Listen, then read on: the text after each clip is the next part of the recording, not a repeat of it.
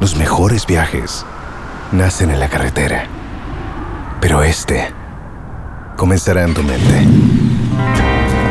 ¿Escuchas ese rugido? ¿Sientes la experiencia de poder? ¿La emoción de la libertad? Ya estás preparado para vivir tu nueva aventura. Nueva RAM 1500. Hecha para vivir. RAM es una marca registrada de FCI US LLC.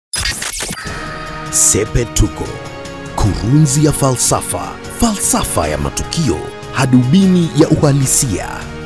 Siku moja tu kabla mahakama ya rufaa kukutana na mawakili na wahusika kwenye rufaa dhidi ya uamuzi wa mahakama kuu mjini Kisumu Jumanne, yametolewa matamshi yaliyowatisha majaji na idara nzima ya mahakama. Matamshi hayo yalitolewa na Rais Kenyatta. Jambo la kusikitisha ni kwamba yalitolewa mbele ya jaji mkuu mpya Martha Koome aliyehudhuria mkutano wa Madaraka Day mjini Kisumu. Huenda ilikuwa ni kuwasilisha ujumbe kwa mkuu huyo mpya wa mahakama.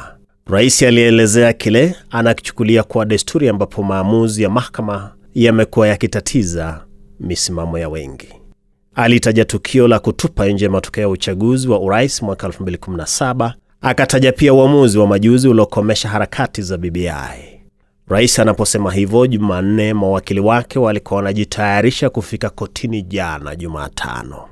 Ndiyo yafaa tuseme waziwazi kwamba idara ya mahakama imekuwa chombo cha pekee nchini ambacho kimekuwa kikimfahamu Kenya Tangu ujio wa katiba ya sasa, mahakama imeweka rekodi ya kuzingatia ukweli na utiifu kwa sheria, lakini serikali ya sasa haijakuwa na sifa nzuri, hasa kuhusiana na utiifu kwa sheria.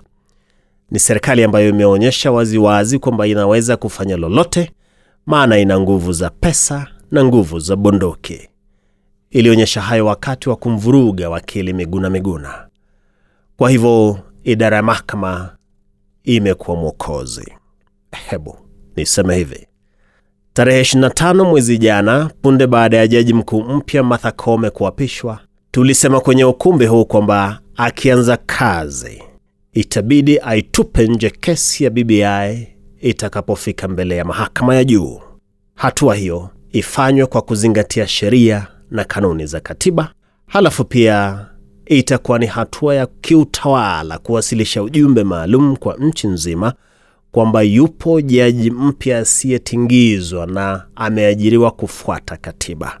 Tulisema asipofanya hivyo atasumbuka katika muhula wake wote, maana wakubwa wa sasa wanafikiria kwamba ni mtu wao, kwamba ni chaguo lao na tayari ishara zimetoka Kisumu wakati wa kilele cha sherehe za Madaraka Dei.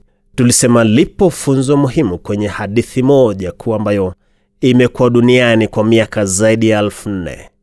Hadithi hiyo haijaandikwa yote kwenye kitabu kitakatifu, lakini inafaa kuigwa na mtu yeyote anayepata mamlaka, hasa kwenye afisi kuu. Hadithi hiyo inasema hivi: Punde baada ya Solomoni kupewa taji la ufalme na uongozi wa himaya ya Israel, alimtembelea babaye Daudi ambaye alikuwa amezidiwa na uzee uliomfanya ugue sana. Solomoni akamuuliza Daudi, baba, nimfanyeje Joabu jemadari wa majeshi yako? Kumbuka, Joabu ndiye aliyesimama nawe siku za utawala wako. Vilevile vile Joabu ndiye aliyenisaidia kumshinda ndugu yangu aliyenipinga nisipate ufalme. Daudi hata hakusita, alimwambia Solomoni mwanaye hivi: mtu yeyote anayesimama kinyume na utawala wako au kinyume na malengo yako, kamwondoe mara moja, kamwondoe wala usisite. Ikawa ndiyo kanuni ya the kingmaker must die. Kanuni hiyo inayoshauri watu kuwaondoa walowasaidia wakapata ukuu hutumika kote kuwawezesha zaidi. Ndio tuseme, siku moja kabla ya kufanyika kikao cha majaji wa mahakama ya rufaa mjini Kisumu kwenye kilele cha Madaraka Dei, hotuba ya rais ilifichua kuwepo mawazo kwamba idara ya mahakama inafaa kuanza kushughulikia kesi kwa njia tofauti. Rais kwanza alijivunia mwenyewe swala la Kenya kumpata jaji mkuu wa kwanza wa kike wakati wa uongozi wake. Halafu baadaye akalalamikia baadhi ya maamuzi kutoka idara ya mahakama.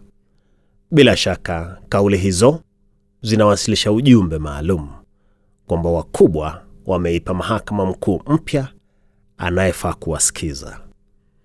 Na ndiyo nitasema hivi, kesi ya BBI ikifika mbele ya mahakama ya juu, iwapo itafika, maana kwa sasa ipo mbele ya mahakama ya rufaa, itabidi jaji mkuu mpya Martha Koome aiongoze mahakama ya juu kuitupa nje ili kuwasilisha ujumbe maalum kwa wakubwa.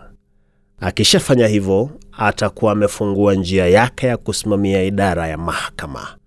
Asipofanya hivyo, atasumbuka, maana wakubwa daima wanamfikiria tofauti.